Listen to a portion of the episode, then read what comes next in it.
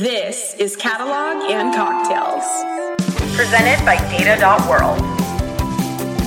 Hello, everyone. Welcome once again to Catalog and Cocktails. It's your honest, no BS, non-salesy conversation about enterprise data management with tasty beverages in hand. Brought to you by Data.World, the enterprise data catalog for the modern data stack. I'm Tim Gasper, longtime data nerd and product guy at Data.World, joined by Juan. Hey, I'm Juan. How are you, Tim? I'm doing good. We're good, great. And now we're both in the same place. We are. We're in Austin. Austin HQ, Data.World HQ. There we go. I have gone around the world in the last couple of weeks. I know. I feel like you've been gone for a while, but now you're back. Yeah, we were here. So it is great to be back. It is on Austin. It is Wednesday. It is middle of the week, end of the day, and having a nice whiskey here. We'll talk about it in a second. It's hot outside, too. We need an icy cocktail. And before I introduce our guests, I want to go say thank you to all our listeners. And I've been starting to talk to our listeners this week. I spoke with Sarah Hampton. Sarah, if you're listening, I know you usually listen live. Thank you so much for your time, because we want to be really to learn what people are talking about, what they're thinking. Give us feedback. So if you want to give us feedback, please reach out to us on LinkedIn. Email me at juan@data.world. We want to hear from you. And if you do, we'll send you T-shirts. We're going to ramp up a merchandise store, because I think from all the feedback we got, people want T-shirts. So contact us and we'll send you T-shirts. All right. So with that, today, this is going to be a fun conversation. Mm-hmm. We are going to talk with Sanjeev Mohan. He is a former Gartner analyst, principal at Sanjmo. And the cool thing about Sanjeev is that he is an honest, no BS guy. And he's an analyst who, I mean, has to go manage all the situations that analysts go in, but now he's in the independent, and he's talking to so many people. And every time I talk to Sanjeev, we just end up talking for hours and hours. So it's gonna be an awesome conversation, and we're just gonna talk about all things data analytics. Sanjeev, it is a pleasure to have you here. How are you doing? I'm doing great. Thank you so much for having me on this show. I love talking to both of you. I love the collaboration we've had in the past. And I just have to say that I'm literally high on data, you know. It's such an exciting space right now. In fact, I sometimes feel like this is like the dot-com boom time without the irrational exuberance. But we know what happened to dot-com boom. So hopefully, you know, we know a recession is coming, and hopefully it won't be that bad. But as of now, it's just exciting times. Well, we'll get into a lot of these topics of what's really going on here. But before we do, what are we drinking? What are we toasting for? Sanjeev, you take us off, because I know you're in an interesting place right now. Yes. So I am right now in Javits Center in New York City at a vendor event.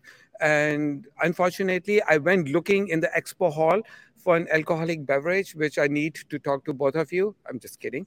But I couldn't find one. So I'm with my trusty water bottle. I'm an environmentalist at heart. I refuse to use a plastic glass. I have flown, like you, 1 million miles, but I do not use a plastic glass. I only bring my own container. So I'm drinking water. Sorry.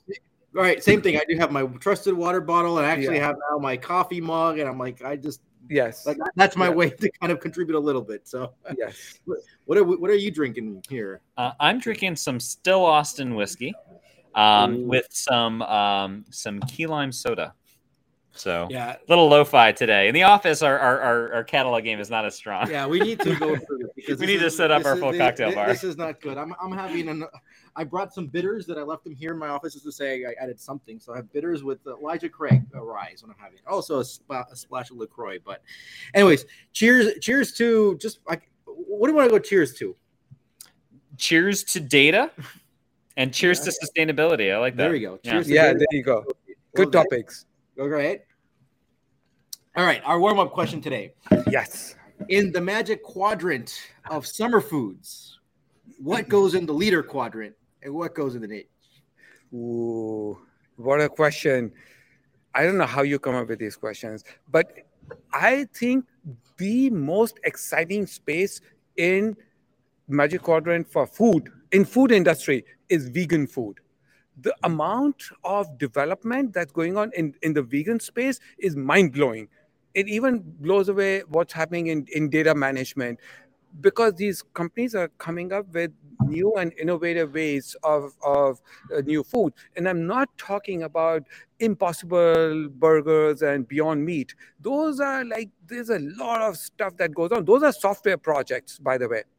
I am talking about, concocting new dishes using natural ingredients. So that's in leader quadrant. Not everybody is vegan. Not everyone will like this answer. But I feel like at some point, 10, 15 years from now, most of us will be pushed into that space. Because what's a niche? Steaks. And I know you guys are from Texas. Okay, this is. I like it. I like this, right? Yeah. I had some tofu for lunch, so I'm on board. I'm already there. Yeah. No, I had a taco deli steak and pork. Tacos. Oh, that was the opposite. That was different. Well, do you have a good answer? I don't know. I don't know. I thought that was pretty creative, yeah. Sanjeev. You really rolled with that one. Yeah, I can't beat that one. I would just give you that one. I honestly got distracted by the idea of the cool vendor. I was like, okay, if vegan food is in the top right, I went, who's the cool vendor, right? Yeah. All right. I love her. Yes. All right. Well, I'm sure there's some food podcast people are listening to that they actually are talking about this stuff. But all right, let's get into our topic today. Sanjeev, you are talking to a lot of people, right? Vendors, practitioners, leaderships. So what is the honest, no BS challenges that you're seeing across the space from large and small organizations, what they're facing right now with data analytics? Good question. I would say one of the biggest challenges is organizations trying to parse what is going on in the data and analytics space. I feel that there's micro-segmentation going on.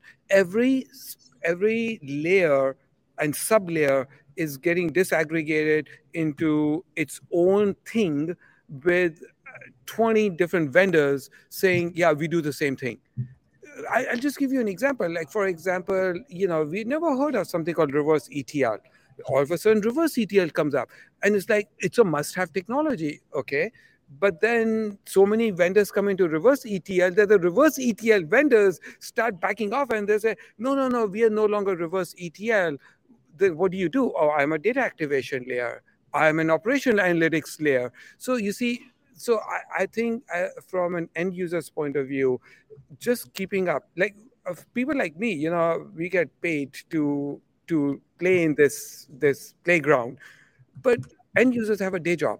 And I think their biggest problem is, how do I select a technology that will future-proof me for the next 5 to 7 years? I'm set.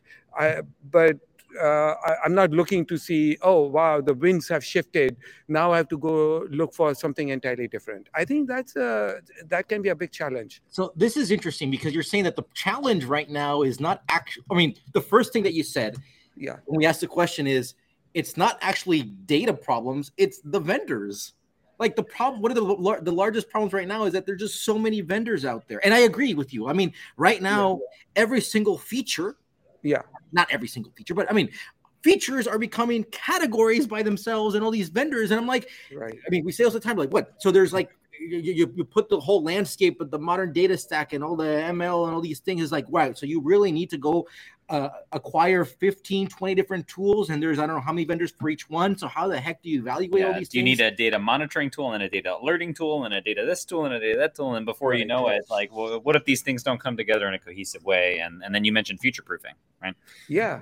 I tell my clients that, I know you're not going to boil the ocean in one shot, but have a systems thinking. Look at if you're going to go into digital transformation, then, look at it from a holistic point of view.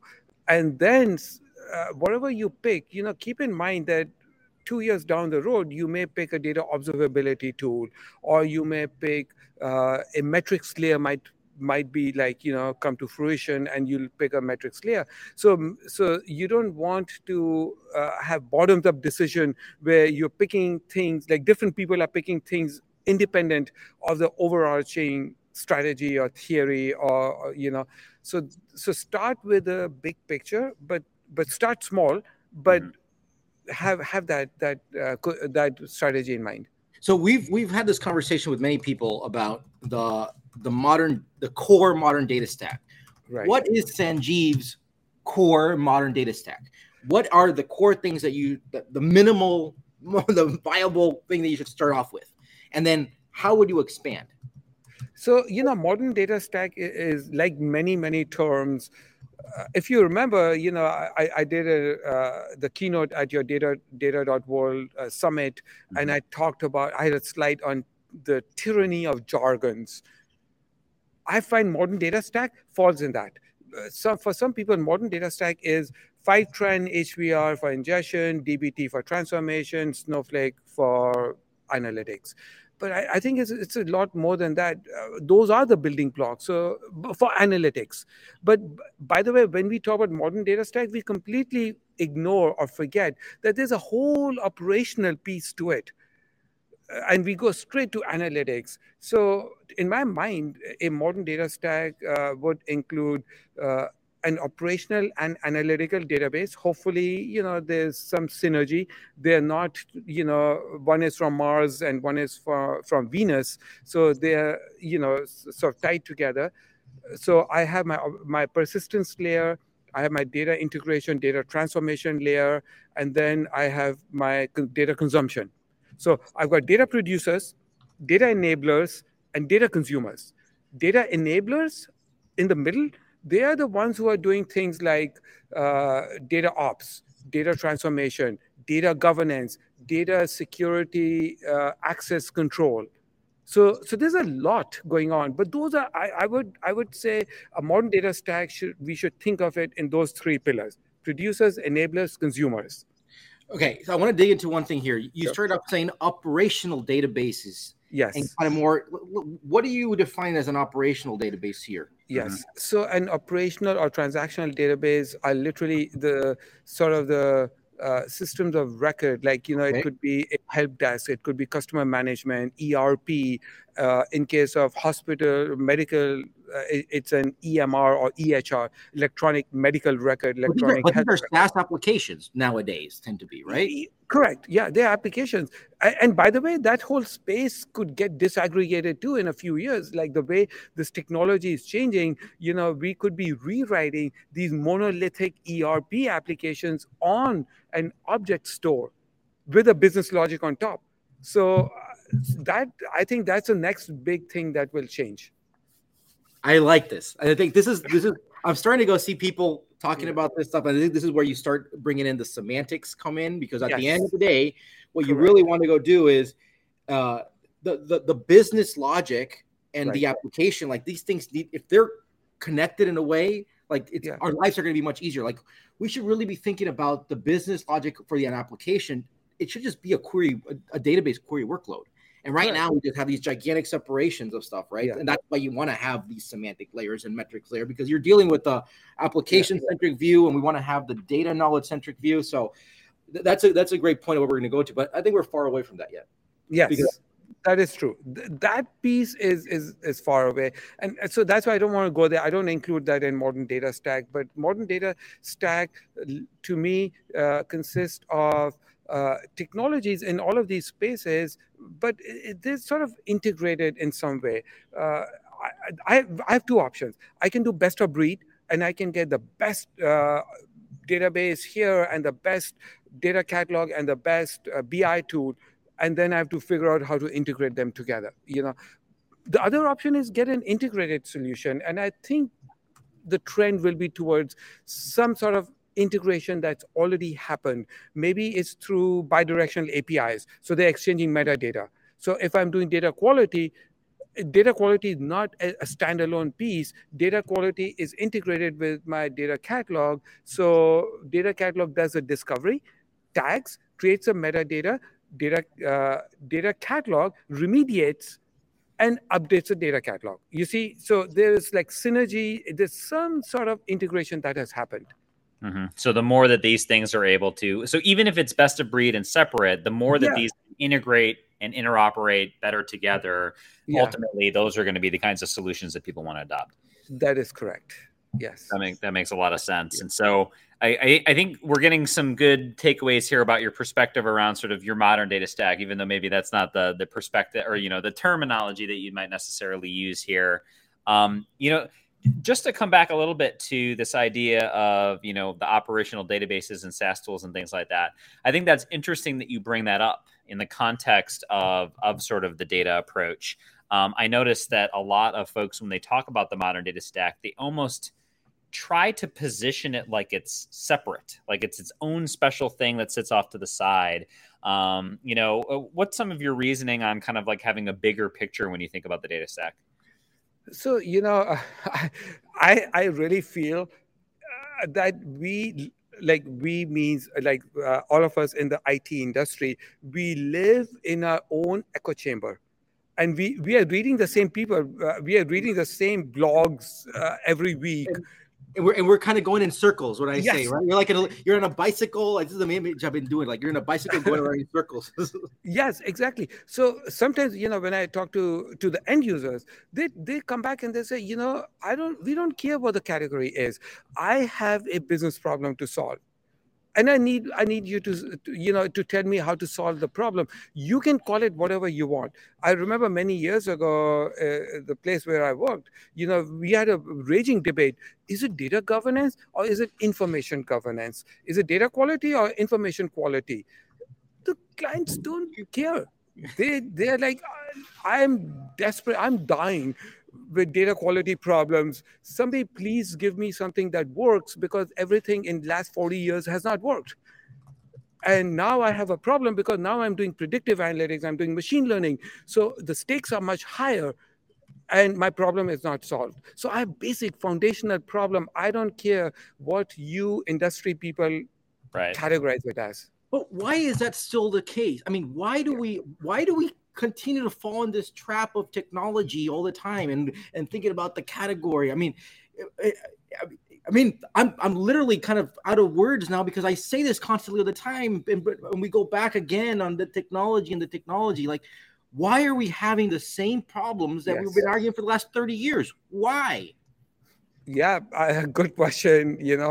I don't know. Why we haven't solved these? Maybe, the technology was not there, like at scale. Maybe we had technology, but we relied too much on Excel as our tool of choice at the end of the day. Now we cannot do it. So now I'm just guessing it. Like now that we have cloud and we have elasticity, we very easy to get so much power. Machine learning and so some of these technologies have come of age, and so I think we now have the shot to do it. Some of the concepts we use are from 1950s, 60s. Some of the machine learning algorithms are from there. I know Data.World is really big into graph technologies. Graph is not anything new, but now we have the power. And I think now, finally, we are going to be able to tackle. Yeah, I just hope that there's not something else that we're going to have this discussion in another 10, 15 years, and we're going to say in 10, 15 years, at that time, we didn't have X, and X is going to be – and then I'm like, right now we're saying this is the time to go do this, so I don't know. I don't know. It's hard to imagine, 15 years from now, what we're going to wish that we could tell our current selves, right? Yes, exactly. I mean, during the dot-com boom days, we thought we had cracked the nut, and this is it. We are in the golden age of computing, and but we were sorely mistaken. We focused so much on technology; it was all about getting eyeballs and not about business metrics, and that just crashed and burned. And now we think we are there, but history repeats. So 15 years from now, we might be having another podcast and going, what went wrong? Why didn't we fix it? Cataloging cocktails, bring the band back together, right? Sanjeev, there's a couple of really big trends that it feels like is going on in the data space that is a little different than sort of your traditional sort of just, you know, normally what's been happening around data, right? You know, and one of them is around sort of metadata becoming a little bit more part of the conversation. And it feels like even the modern data stack people who maybe were very 3 or 4 years ago, very kind of focused on like, I need my ETL and my data warehouse. Even now that community is starting to broaden into like, oh, wait, metadata, oh, semantics, things like that. And then the second is around sort of this, you know, like this emergence of, either excitement or not excitement around things like data mesh, right? Like the sort of the socio-technical combination, people, process, technology working together, which is not a conversation that hasn't happened before, but has some new life and some new tools and new frameworks to think about, right? Maybe just starting with metadata. Yeah. What's your perspective on how metadata fits into how you see the data stack and what we need to do as data, as part of our data strategy? You know, my Gartner colleagues used to joke, I never met a data I didn't like.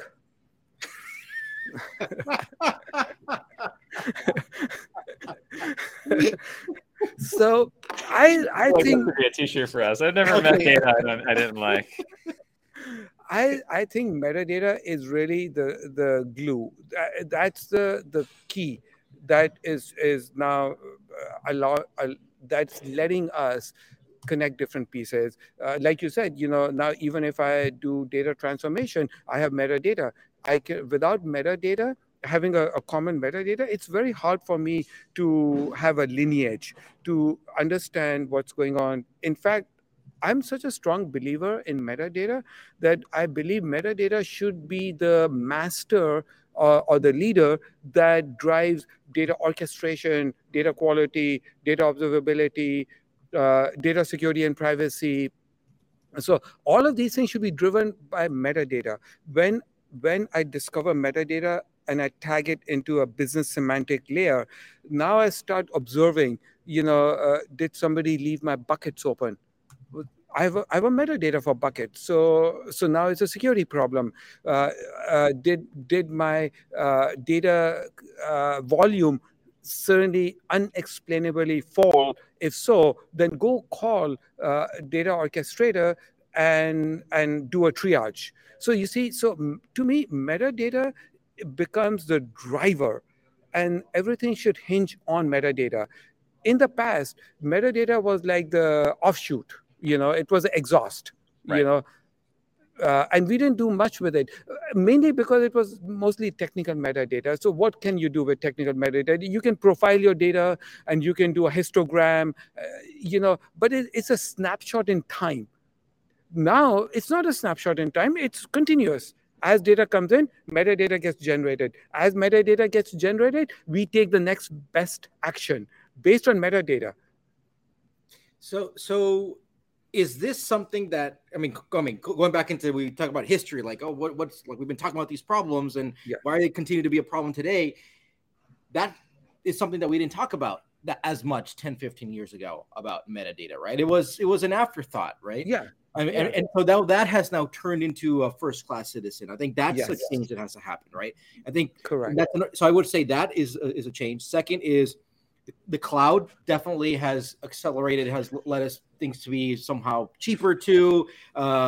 You can now set up, do all this pipeline, all these things with click. I say click, and now you have a warehouse and you have data put into it, right? Now there's more things around it, but very quickly you can do that. So I think those are the changes that we have seen compared to the past, right? That has really changed. Yeah. So I just want to, you know, mention one more point because you mentioned moving to the cloud. So literally there's a stampede to move to the cloud. But what has happened in recent months and years is that it's so easy to get started on the cloud. Companies moved lift and shift, or they moved into the cloud, and now they're complaining about cost.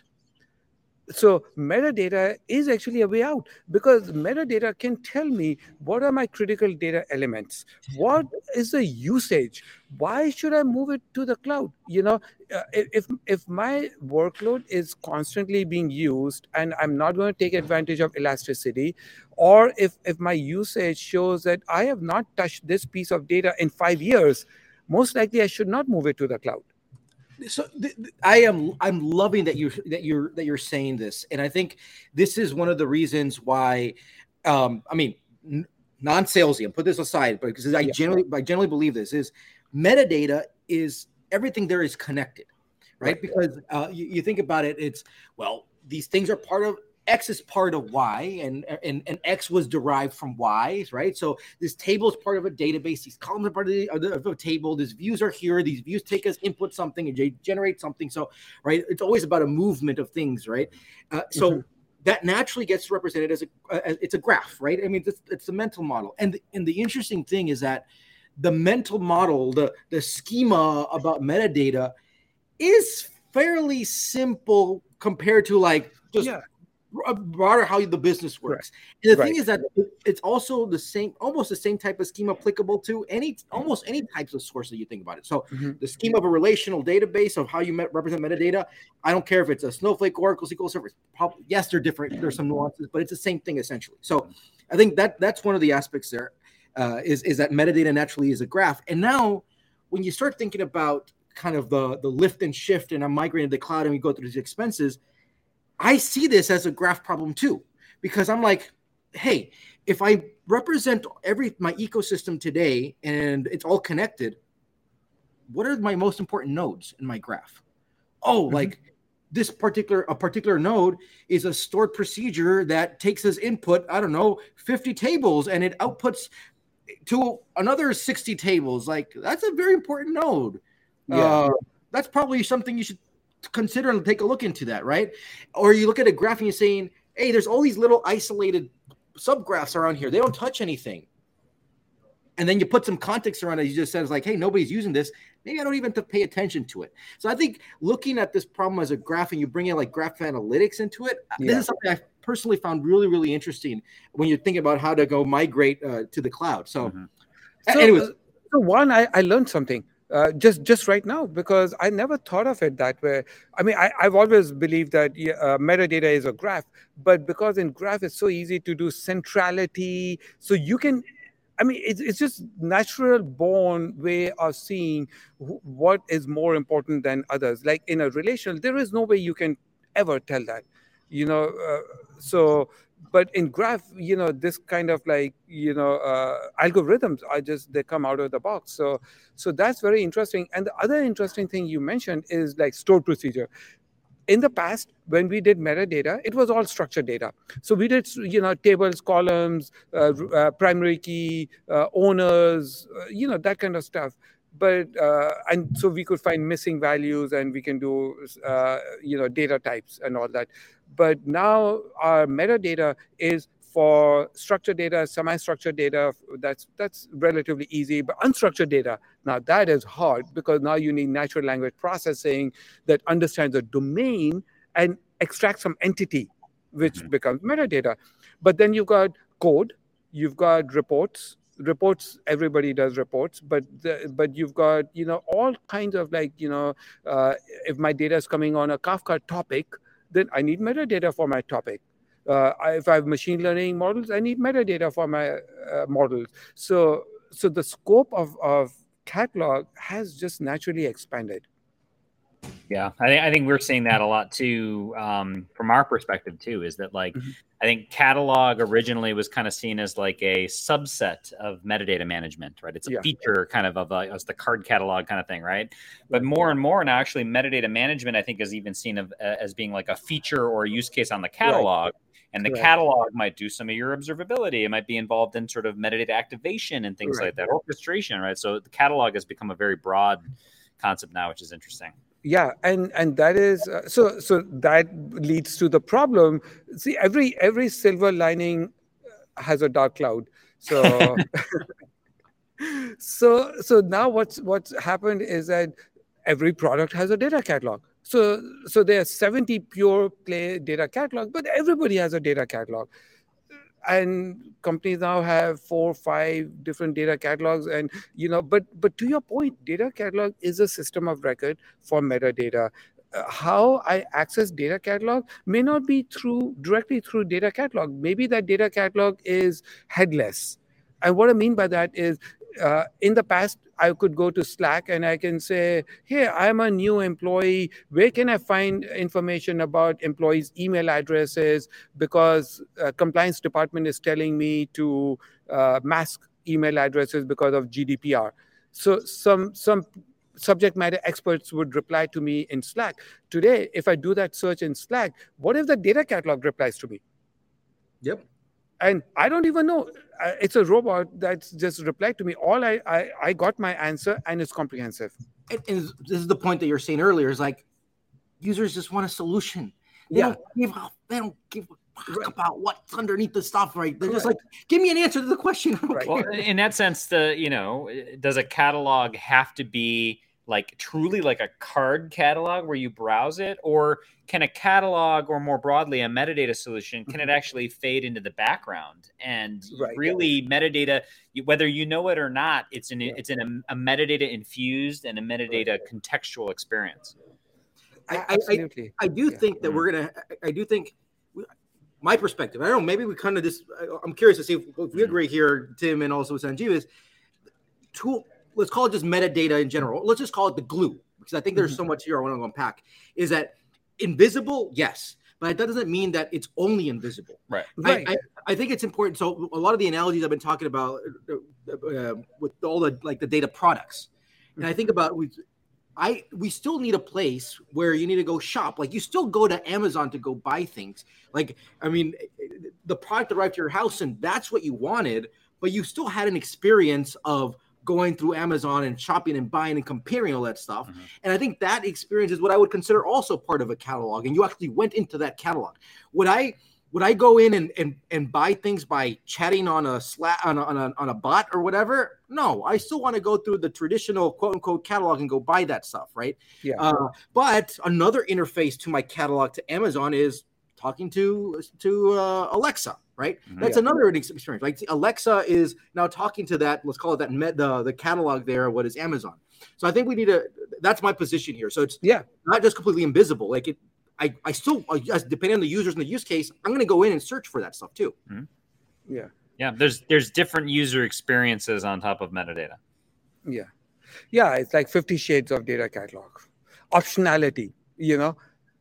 You are so full of all these great questions today. I love this. I was actually thinking of, what is that Simon and Garfunkel song, 7 Ways to Forget Your Lover? No, what's the number? So basically, okay.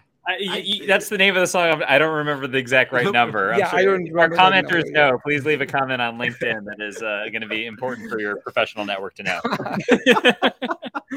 But it'll be helpful to us. No, that's great. But one of the things, I love how we're talking so much about metadata and our passion for metadata here.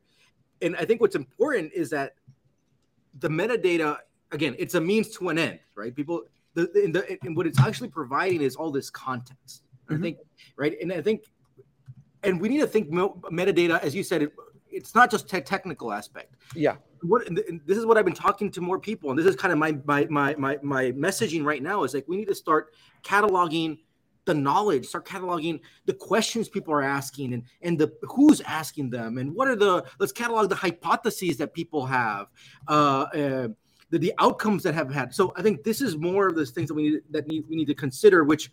Yeah, it's technically metadata in a way. I mean, but that's where we need to go to. I mean, that's my position and my vision right now. I don't know. What do you think about that, Sanjeev? What do you mean?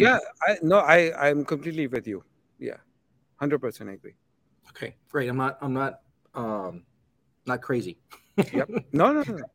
So, you know, by the way, I have to say that we are living in such changing times that we're not crazy. I mean, in my opinion, there are no experts. We are all learning as we go, and we are literally a step or two ahead of others. And, you know, and things change, you know. It's like, depending upon who you talk to, people are, like vendors, are coming from different directions, but they're kind of converging because they're adding, like, you know, functionality that others have. So they're converging, but they said this is the best way to do it. So I just feel that, you know, experts are hard to find. All they're doing is they're just diligently learning the topic and have the humility to not call themselves an expert and just keep talk to people, learn different things, and our views change. And I guess honest, no BS. Be cautious when people call themselves an expert on a topic. Yeah, I guess what's your recommendation on how folks should navigate this? Because I think that everybody is hungry for expertise, but also cautious of sort of a know-it-all mentality that says like the answer to all your prayers is operational analytics or something like that, right? And right. I think we've all been trained, not just as a data space, but as people, people in general, to be cautious of that kind of language. I guess how do you navigate it when there isn't a clear right or wrong answer? There is no other way but to experiment. You will not know whether the answer is right or wrong unless you apply to your own use case, your own problem statement. How would you know? I mean, you can talk to any number of data warehouse vendors and they'll tell you we are the best, we are the fastest. But your requirement, your query workload may be such that they may not be the fastest. And you cannot look at benchmarks because people cherry pick only the queries which ran the best for their product, and the queries that did not run in that TPC-DS, or TPCH, they may not even talk about it. So basically, you have to do your own experiment, and I know that takes time. Not everyone has the skills, but that's the only way out, in my opinion. Yeah. So I want to talk about getting into the principles, because I think this is something that we should be doing. But I do want to kind of take a quick pause here and always say thank you to Data.World. This episode is brought to you by Data.World, the enterprise data catalog for the modern data stack. Data.World makes data discovery, governance, and analysis easy, turning data workers into knowledge superheroes. To learn more, visit Data.World. So last week, I was in Madrid, and I was in Madrid because I was visiting the Technical University of Madrid, giving a course on agile data governance for the Masters in AI program. And I did this little experiment, which was educating everybody about the modern data stack. And it's very interesting to see people like, I think we live in this bubble about all the tools, and I kind of go out. And I'm like, these are people they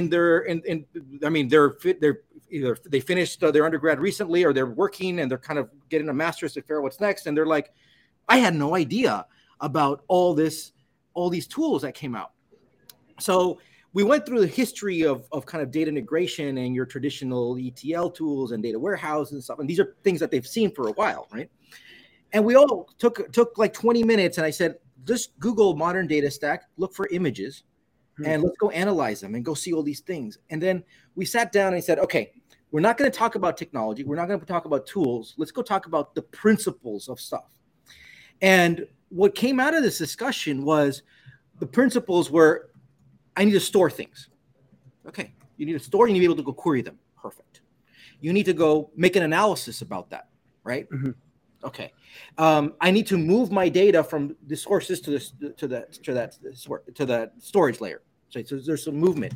What was interesting is that they acknowledged that that movement was actually three parts. There was like understanding the meaning, connecting that meaning to the source, and then the actual action of moving the data. And then so if we zoom out, that's like kind of ETL, but the T kind of split out, and then the storage. So that was interesting. That is like we see all this technology and what we're seeing today. The principles kind of continue the test of time over the last 22 decades.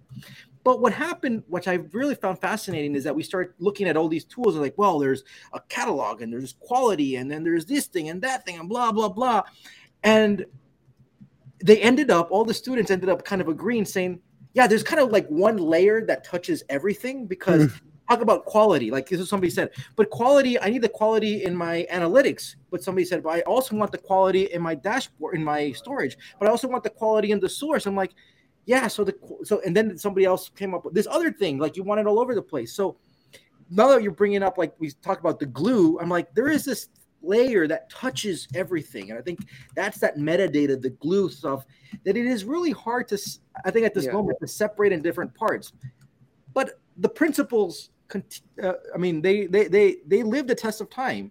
What we're seeing 20, 30 years ago are the same things we see today. And I think it's really important to think about it as the principles. What are the inputs and what are the outputs? Mm-hmm. And that way is, that's a way to kind of not get so bogged down into the technology. Anyway, So Juan, I think context is really important here. I think that's what you're pointing out. Like, for example, let's say, you know, I'm looking, I'm using technology to see if I'm missing data. So I scan through my database and I don't have missing data. So I'm like, oh, good. But I have city named San Francisco and the state is Alabama. You know, maybe there is a San Francisco in Alabama. Maybe it is correct. But the context can tell me that, wait, you know, that just doesn't make sense. So you see, this is where our technology or our future solutions are going to, where they're looking at, you know, the semantic values and the context, and they're saying, I don't have a problem that's a technical problem. I have a business mismatch. How do I know it's a business mismatch? It is because I've built a graph. And based on graph, I can say that, you know, every San Francisco customer is in California. How can this San Francisco customer be in Alabama? Maybe there is a problem. And this is a much harder problem to solve than, you know, a technical problem. And this is why I caution everybody that it's not just about technology. Yeah, correct.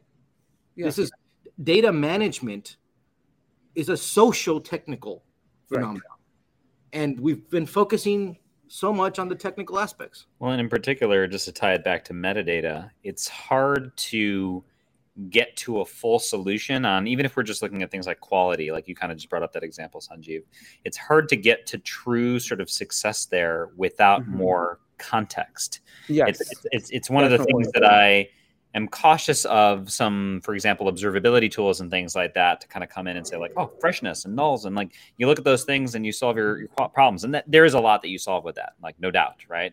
But the next stage of this all is like, how do we get more contextually aware? Yeah, that is true. And also to take it a step further, observability has somehow become synonymous with data quality monitoring, which is not a new topic. But it's not just about, you know, quality. It is about, how did my pipeline perform? You know, did it, you know, perform on time? Did I use the right amount of resources?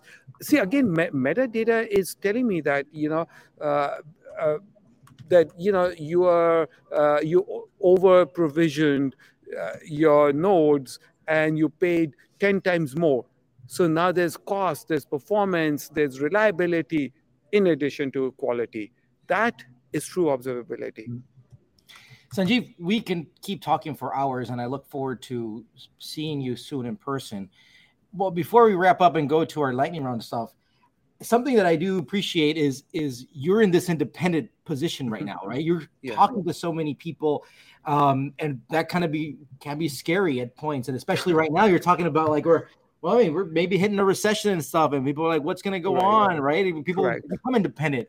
Yeah, I'd love to throw it to you and kind of give us some points of advice in this life of an independent analyst that you have right now. Thank you for asking that. You know, I have to say, take it from me, I started as an independent in my 50s, mid 50s, you know. So if you listeners are in your 30s, I just have to tell you that what my story is. So every day I wake up with two things. One, a blank slate, and two, a sense of panic. And that panic is you can call it imposter syndrome. So I know people have been talking quite a bit about imposter syndrome, but all I have to say is love it, embrace it, and be thankful for it.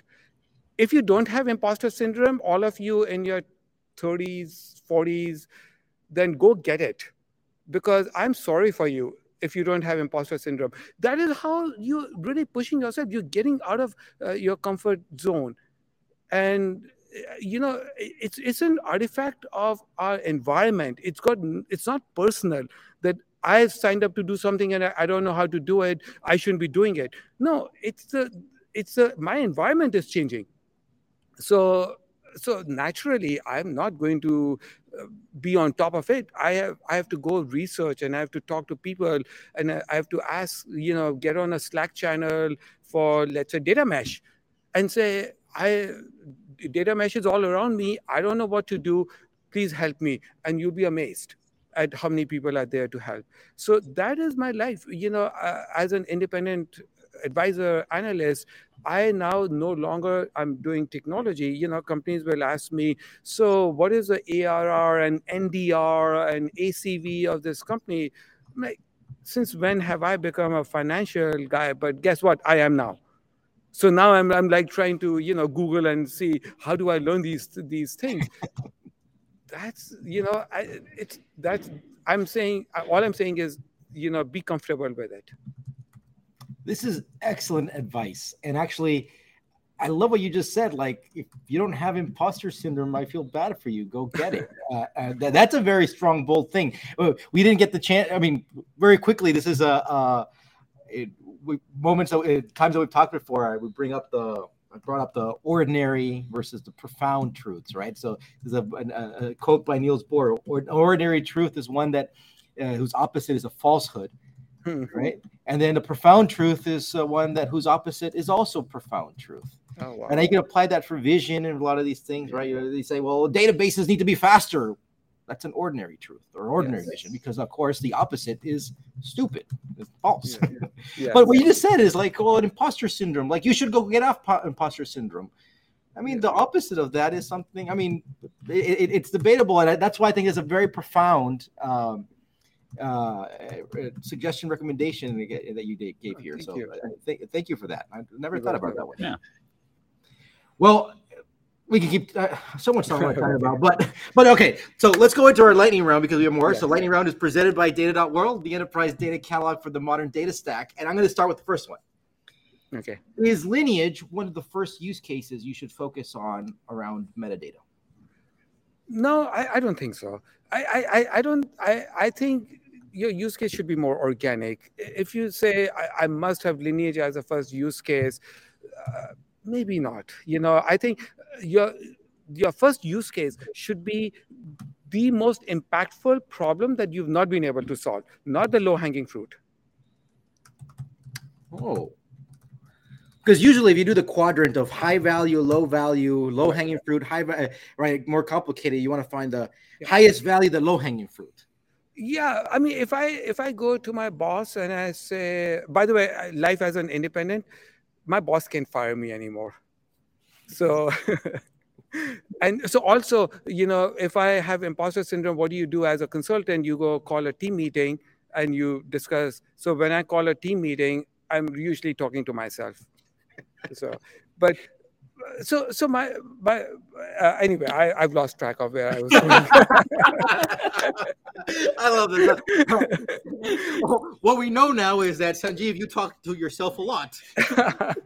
Yes. The bathroom in front of the mirror is the conference room. Right? No, just kidding. Yes. All right. Tim, all right. Next question. So we talked about this a lot when you came and you talked at our summit, and we didn't get into it too much today, but around sort of adoption around sort of data tools and around metadata and things like that. And my question for you is, will catalogs eventually have more users in a company than a BI tool?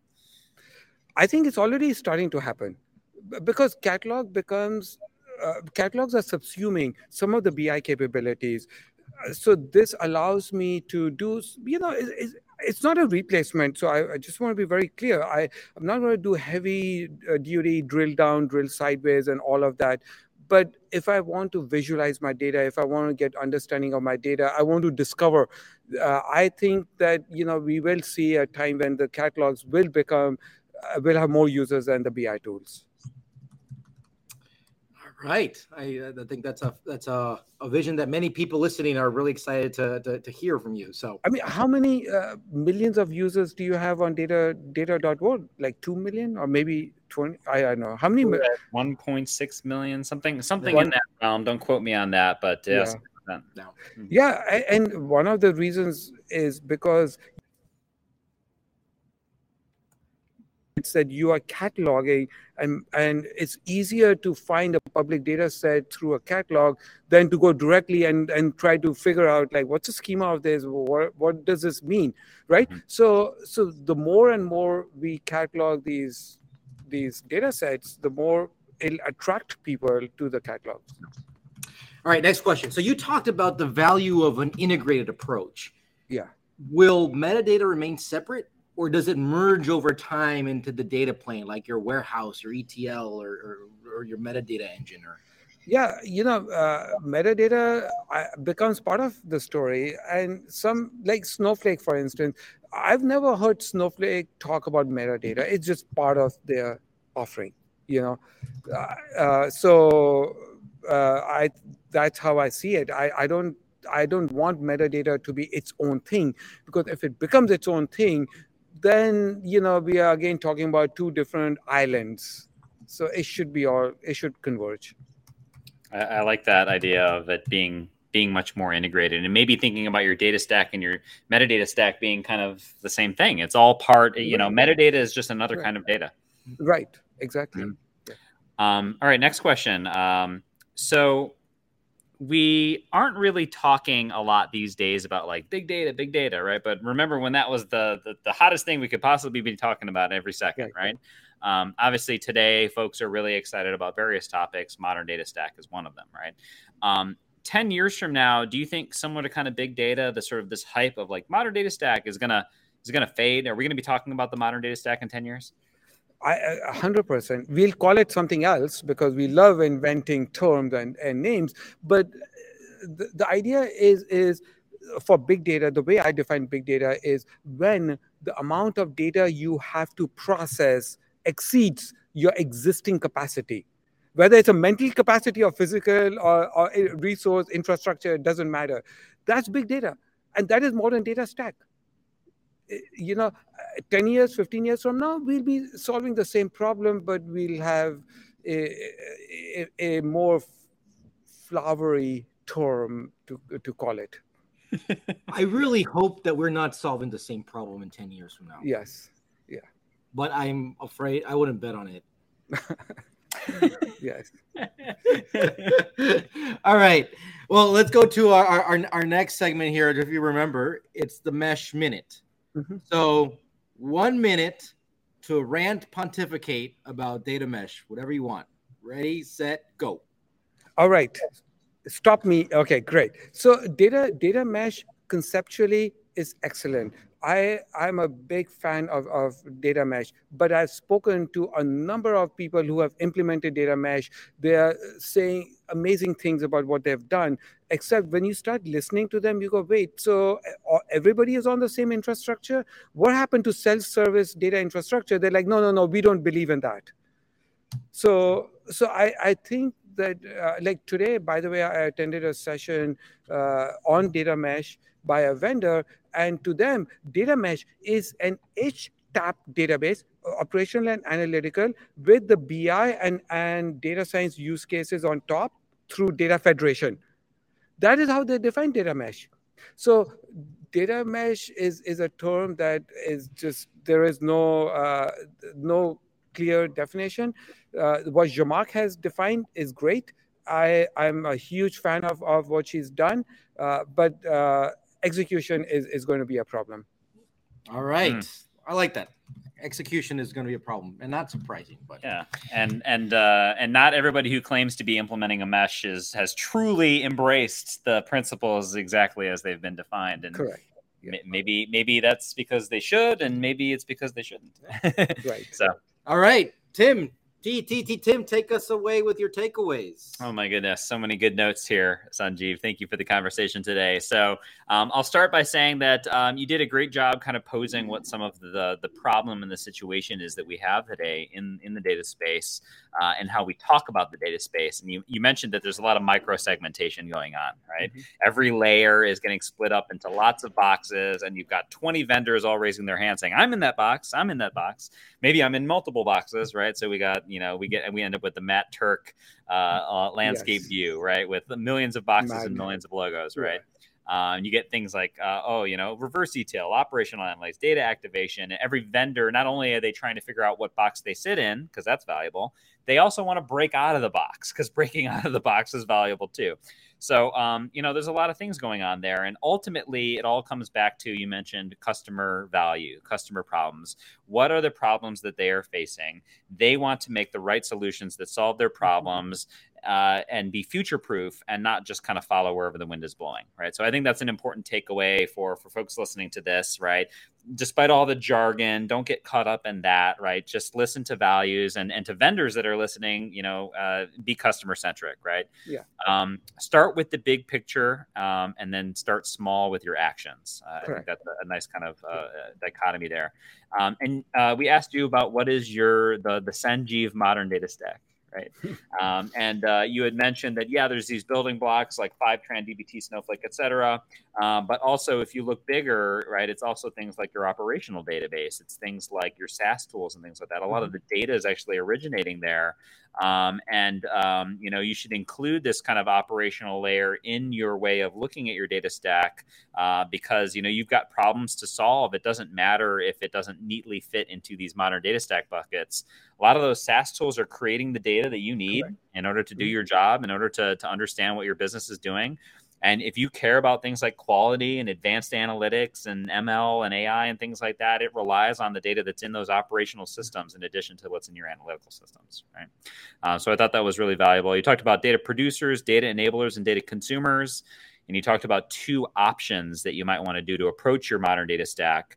One is more like best of breed, and then integrate them together. The other one being a more integrated solution where you buy sort of a platform or a suite.